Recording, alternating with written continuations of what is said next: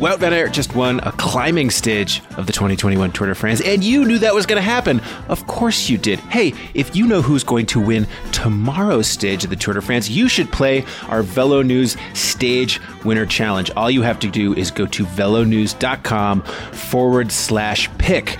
You can register choose which rider you think is going to win tomorrow's stage. And if you're right, you could win all sorts of fun prizes like an Outside Plus annual digital membership or you could win our grand prize, a specialized Tarmac SL7 racing bike. All you have to do is go to velonews.com forward slash pick write down which rider you think is going to win tomorrow's stage. Is it a sprint stage, mountain stage, hilly stage? You know, because you're a super fan. Uh, and if you pick the right winner, you are going to be entered for a chance to win. Again, it's the Velo News Tour de France Stage Winner Challenge, velonews.com forward slash pick. Sign up today. Okay, let's get on with the podcast.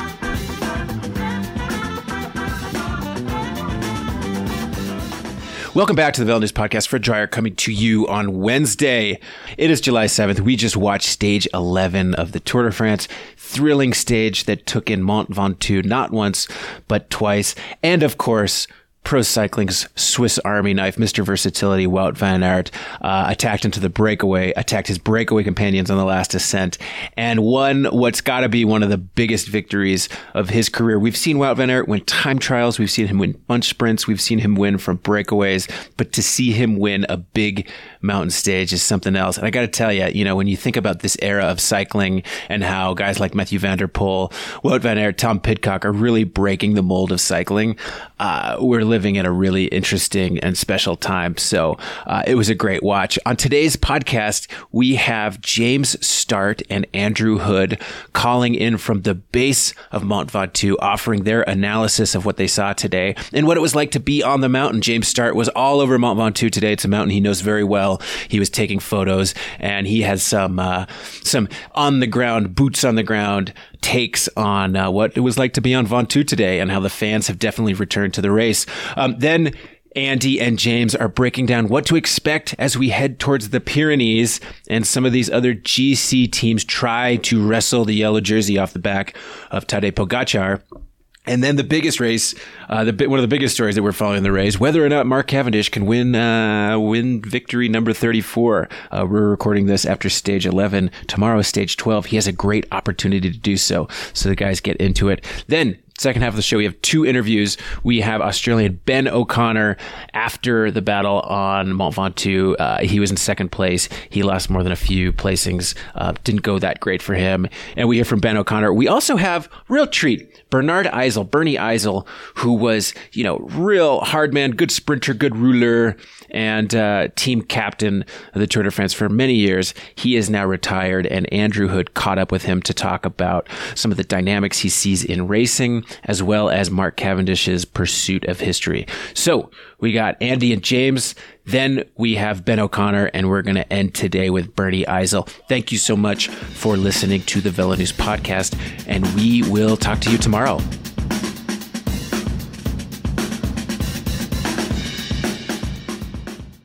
Okay, welcome back to Velo News Podcast from the Tour de France. I'm Andrew Hood here with uh, James Startt.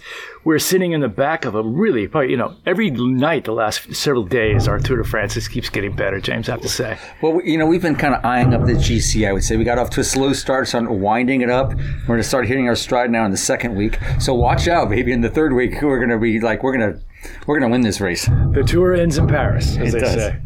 Um, pretty great stage today. Um, James was up on the mountain on the side of Ventoux. I was hanging because we, we spent the night here in Malaucène. Malaucène. Malaucène. And uh, I hung around the, the start village uh, all day, or the finishing town all day today. Really kind of had a chance to hang out with some fans and, and really check out the scene here. So, James, you know, what did you uh, talk us about? How did you get up on the mountain today? Where did you hang out and what did you see? Well, it's, uh, I, this is one of my absolute favorite mountains, and and uh, I've been to Malaucène many times, um, climbed it many times, and I just I love the Ventoux. I was here about a month ago for the uh, Dénivelé, uh, Mont Ventoux Challenge, you know, and it was spectacular. But it's a whole different thing when the tour comes to town. I mean, the crowds were were back. I believe that they were uh, holding back campers and stuff because there wasn't a lot. There was, uh, in fact, the roads were uh, blocked when we rolled into town last night, and they said that indeed the uh, campers were being kept off the mountain for anybody that came late. But you know, huge fans down here in the in the finishing town. It was kind of felt like a, a real Tour de France stage again, you yes. know, because uh, people. I mean, I, I, came down came down here for breakfast, went out to buy L'Equipe, and uh, I mean, already at 10, 30, 11 in the morning, people were lining the course, and by the time the caravan came through, it was four deep all the way through the town. Wow. So, uh, what did you make of the stage? And we did the uh, the big double ascension of the Ventoux. Uh, we did that also in the uh, Ventoux uh, Challenge, but again, this is a Tour de France. Yeah, in fact, uh, who, who, won there? Didn't uh, Miguel Angel Lopez win that uh, race? And he was kicked off the back very early in today's. The brutal. Yeah, it was interesting to see. Um, you know, Ineos really take up the charge early in the stage. Uh, a lot of people were chattering on social media. You know, what are they trying to do? What's their tactic? You know, why not force uh, Jumbo, force e, e, UAE uh, Emirates to really take control of the, of the stage? Instead we, saw, instead, we saw Ineos out there all day. comments at the finish line they were telling uh, us at the finish line today, it's like, oh, we're trying to win the stage. We're trying to move, move up Carapaz. Uh, part one of two kind of worked. But, you know, they, they did move up Carapaz, but it's really just because uh, Ben O'Connor got popped. Uh, Carapaz was just following wheels the whole day. Huh. Yeah, and, and they, you know, they uh, used up a lot of manpower. I mean, uh, Geraint Thomas came off uh, the first time up, and Luke Rowe, I believe, finished out of the time cut. So that's a very expensive day for Ineos, considering the results. Yeah, they didn't get much for it. Um, we saw uh, some pretty uh, heated action there at the end. Let me just come back. Yeah. But I will say that I do still prefer the new Ineos style of racing because you got to be prepared to lose big if you ever want to win big, and they're taking chances now. Today didn't work in their favor, but I'm glad to see them out there taking it to whoever they possibly can. Well, that's part of the tactic sometimes is keep hammering away. It's not going to be that first blow that's going to break the ice. It could be, you know, what the impact of the today's stage might be felt uh, in the Pyrenees two or three days from now. And you just got to keep trying. Uh, they do have, uh, Ineos still has that train, which I, what I think they're missing is the uh, is the conductor. Mm-hmm. You know, they don't have the guy to finish it off. They don't have the Chris Froome, uh, the Egan Bernal at, the, at this tour. Uh, so it was really interesting dynamics at the top. We saw Pogacar, you know, kind of show maybe a little bit of a crack there, but I don't think so. People are making a lot of uh, how uh, Vingegaard kind of gapped him there with a kilometer to go, but Pogacar has a five minute lead. So yeah. why risk going into the red, especially when he knows it's a down? Nice move by Vingegaard, though, huh? You know, young young kid. Uh just showing that he's not afraid to take chances also and not afraid of the yellow jersey. Uh, you know, who would have put money on him coming into this race? I mean, we knew he's a good rider, but we just assumed he's, you know, he's here to help Roglic. And then all of a sudden he's given his own card to play and he's doing a tremendous job. And maybe he's got a, a bigger future than, than he even knew. Yeah, I mean, there was big hype about him being a future Tour de France uh, rider. He's got a very strong time trial. He can obviously climb with the best. But yeah, completely surprised by Vingegaard. I think today he moved up to uh, third place on the virtual GC with uh, Rigoberto Uran, Mister uh, Follow the Wheels and hang in there. Hey, now, now. You know, he's uh, well, following the wheels is not easy when you're at the very front of the race. There's not many wheels left in front of you. So, you know, Uran did another great job today. Some guys got gapped there at the end. Enric Mas kind of came off. Ben O'Connor, I think, dropped to fifth. Um, but uh, you were up in the mountain, James. What did you see? Uh, you know, where were you parked, and what did you see as the riders were going by? I was. Uh, uh, it's about five, six hundred from the finishes where they parked us, and then I walked up and down. Uh, the first uh, lap, I was down about two k, just really kind of enjoying the the the, the Ventoux without any fans because there was a space where it's pretty pretty open, and, and I just I just love the Ventoux for what it is, you know, that those last 6K out of the trees, just these barren rocks, this barren rock face, and riders. And every time I climb it, I just love it because it's just, it's just one of those climbs where obviously there's nowhere to hide. There's no distraction. It's just you and the mountain, and that's what makes it really special to me. And um, so I, you know, really kind of enjoyed that that on the first time because I was in a place where it wasn't just packed with fans and all. And then I moved up uh, up towards the summit uh, for the second lap, and you know. Uh, you know, it was just people, all, you know, riders were all over the road, right? And and I was surprised, you know, I, it must be if you're coming off on the first lap, it must be so demoralizing to know you have to go do it again. Again, indeed.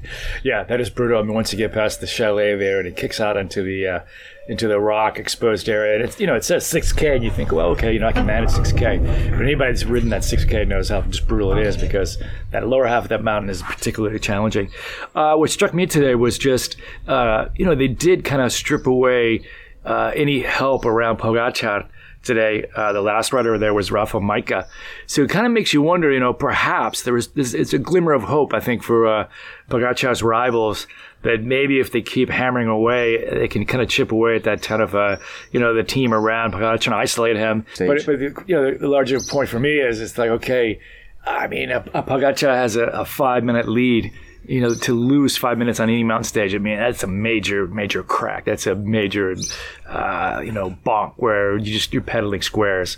And even today, I didn't see Pogacar really in that major of difficulty at the top of Ventoux. You know, who knows? But I think that the the mountains we have in the Pyrenees are going to favor uh, Pogacar probably even better than today. Uh, we'll see. His team perhaps looks a little bit weaker. That's what the big talking uh, talking point was all really this whole first half of this of this Tour de France. We saw a little bit of it today. Um, and then, of course, there was a story at the back of the race. Uh, as James mentioned, uh, Luke Rowe was struggling. Uh, the, the, big watch was there on Cavendish. Was he going to make it? And I think they made it in uh, pretty handily. I think they made it, you know, within several minutes again. Again, it was just Cav with I think four Quick Step teammates, you know, dragging him across the line. So Cavendish is in there, and then with a chance tomorrow and the next day for sprints. Uh, one one guy that um, popped out at me at the at the back of the race was Nacer Bouhanni because uh, he was well behind Cavendish going up the first time. I was like, man, he's not going to make it. You know, he was back there with Campenaerts, who ended up dropping out, and Luke Rowe. And Luke Rowe was out of the time zone. And he had almost caught uh, Cav's group by the time they came over the summer. I thought that was a huge ride that he pulled, and he did it alone. He didn't have any teammates. Wow. Wonder how often he got pushed up the hill by fans. No, no. and, and, and, then, the, I mean, it is fun being out there. I love, I love being out there and it's you know I always love being on a moto because you're right in the thick of it. But when you're in a car, then you have to wait for the broom wagon to come by before you can leave again. Mm. And there's some real special moments. There's a sort of communion between the, the, the last riders and the fans who you know are waiting there, and um, you, and you see things you don't otherwise see if you're on a moto at the front of the race. Like Cavendish pulled off his helmet and tipped his helmet to the Tom Simpson Memorial. Uh, you, you know, if you're not hanging there till the last riders, you don't see that sort of thing, and that that was you know a beautiful gesture. Um, and you know, just the, the, efforts these guys are doing just to you know make it make that time cut again. So, um, but it's it's a beautiful day on a beautiful mountain, and I'm thinking of it. I, as a photographer, I see it just in a sort of um, in such a picturesque way. Yeah, it was interesting too, hanging out here in the in the finishing town. And the same thing, the fans were, you know, there hours ahead of the race.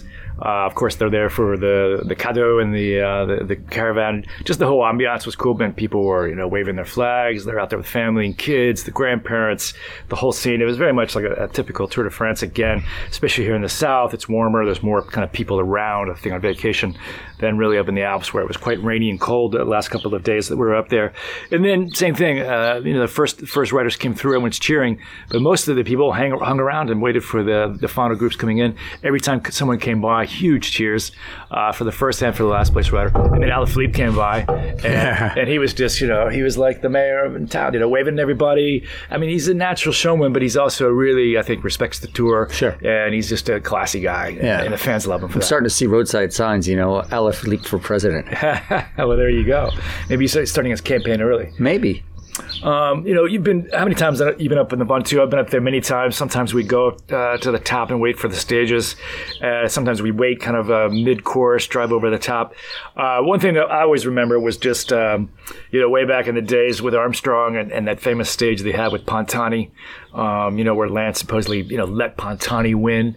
You know that was that was one of the uh, big uh, Ventoux moments. And then of course the last time we came to Ventoux when it was Running Man Chris Froome, you know that bizarre stage where uh, he got knocked off his bike with Richie Porte and Bauke Mollema, and he was running through the crowds. I mean, I'd never seen anything like that in the Tour de France. I don't think anybody else had either. What are your uh, favorite memories from uh, the Ventoux over the years, James? I don't. I, I, they melt together. I've done this climb so. My oldest friends in France live just up the road here. Uh, they took over an old farmhouse. I've been here many times. It's the first major mountain I ever climbed. I think after Alpe d'Huez. Um, I've been here as a cyclist, been here as a, as a photographer. Um, I get one of the years ago when I was in the uh, the Criterium, uh, the Dauphiné Libéré, and I was in a press car with a journalist, and and I had told him, man, the this the you know the Ventoux is like no other climb, right? And he's like, yeah, okay, okay. So we decided we got to behind the pack, and we started.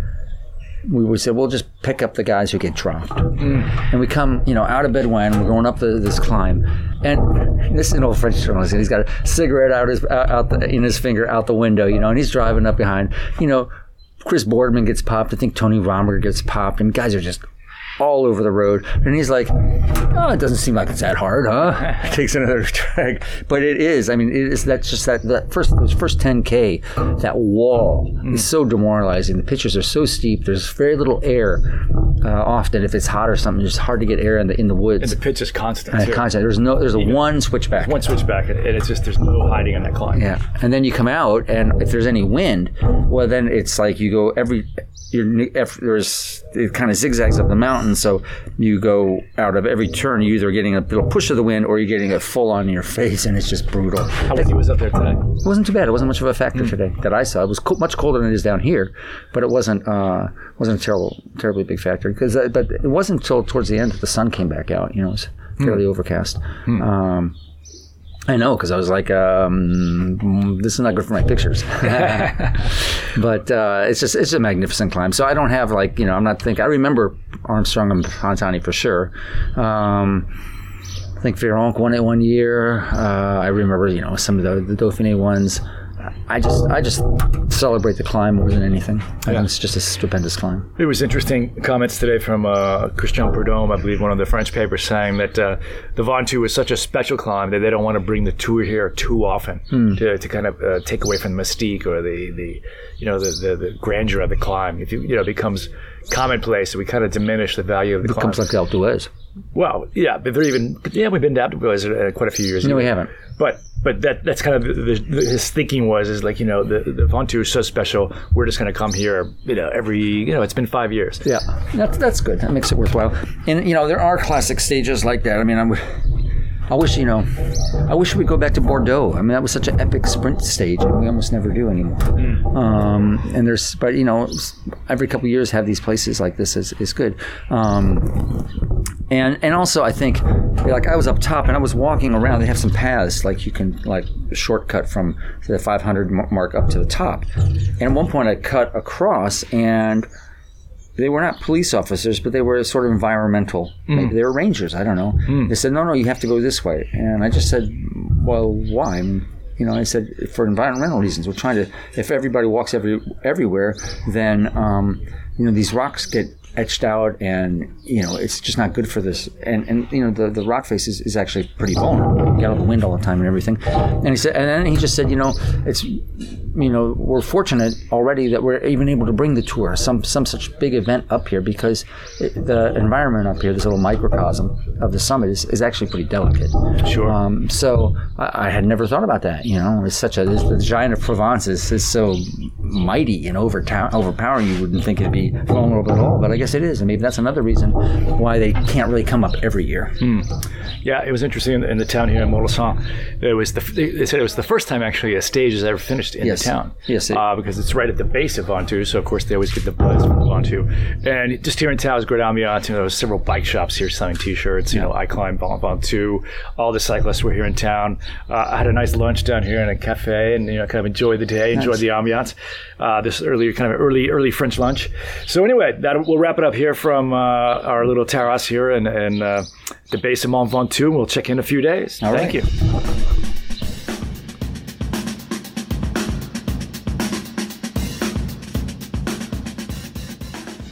Fights and uh, it was uh, difficult for the second the second time. Yeah, I mean, um, I was obviously suffering. I think everyone could see that, but uh, I did my. I tried to do what I could do to, to stay with stay within the time, and yeah, I was exploding, but uh, I did my best. So that's what matters.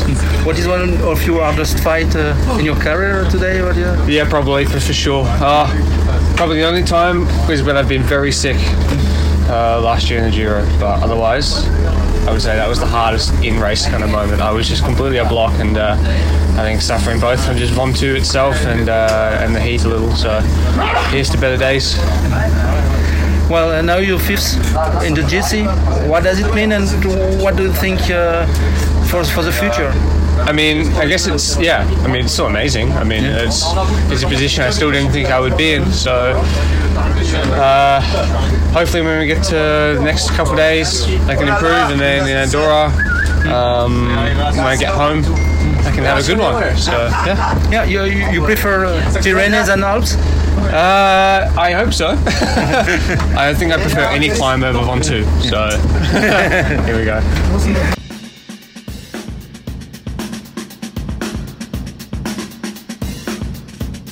With uh, Bernie Eisel.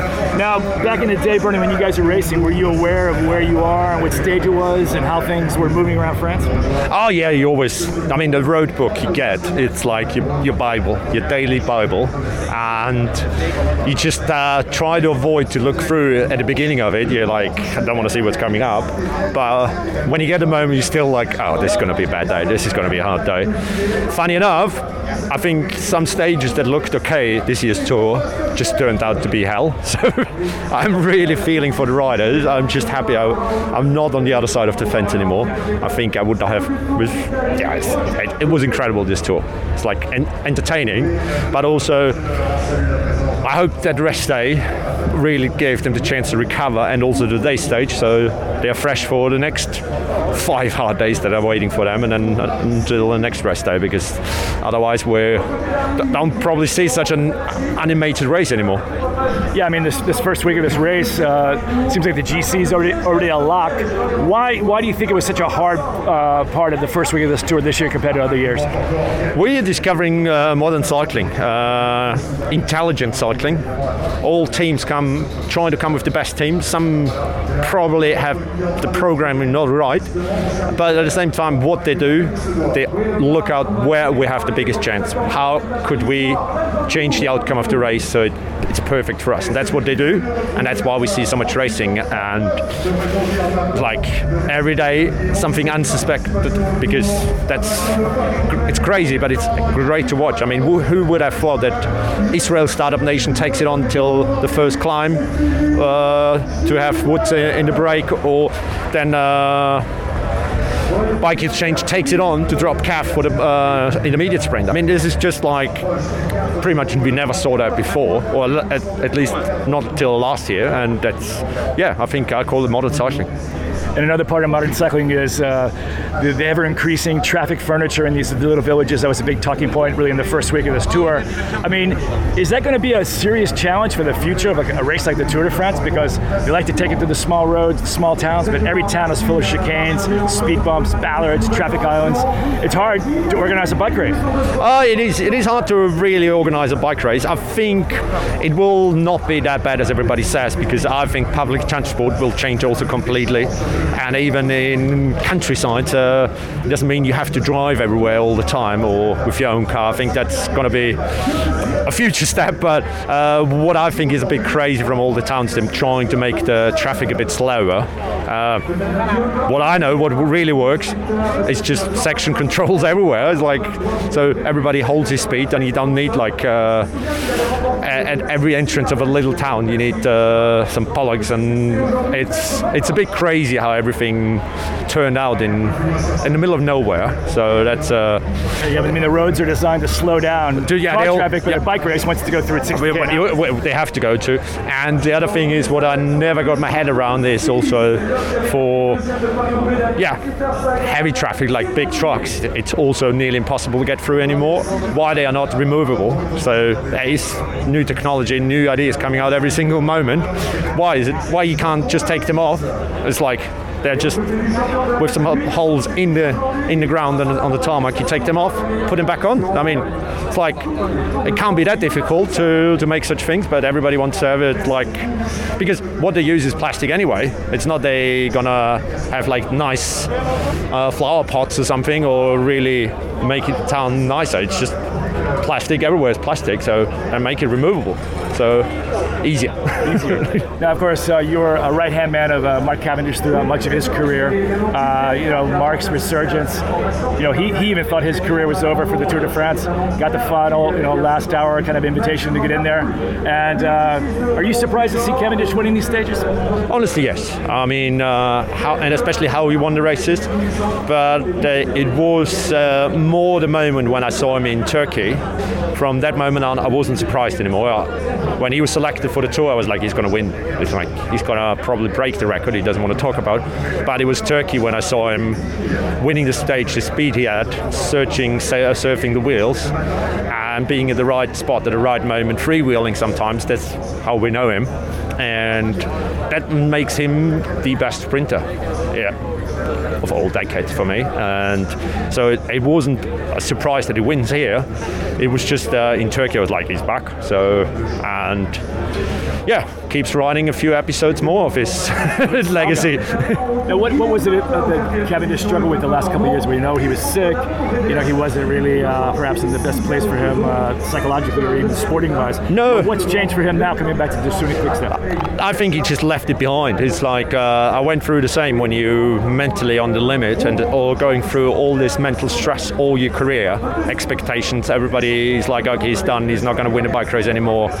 Over 13 years, we heard it like 10 times, and or he heard it. So he always had to respond to that, and it was never enough because that's expectations.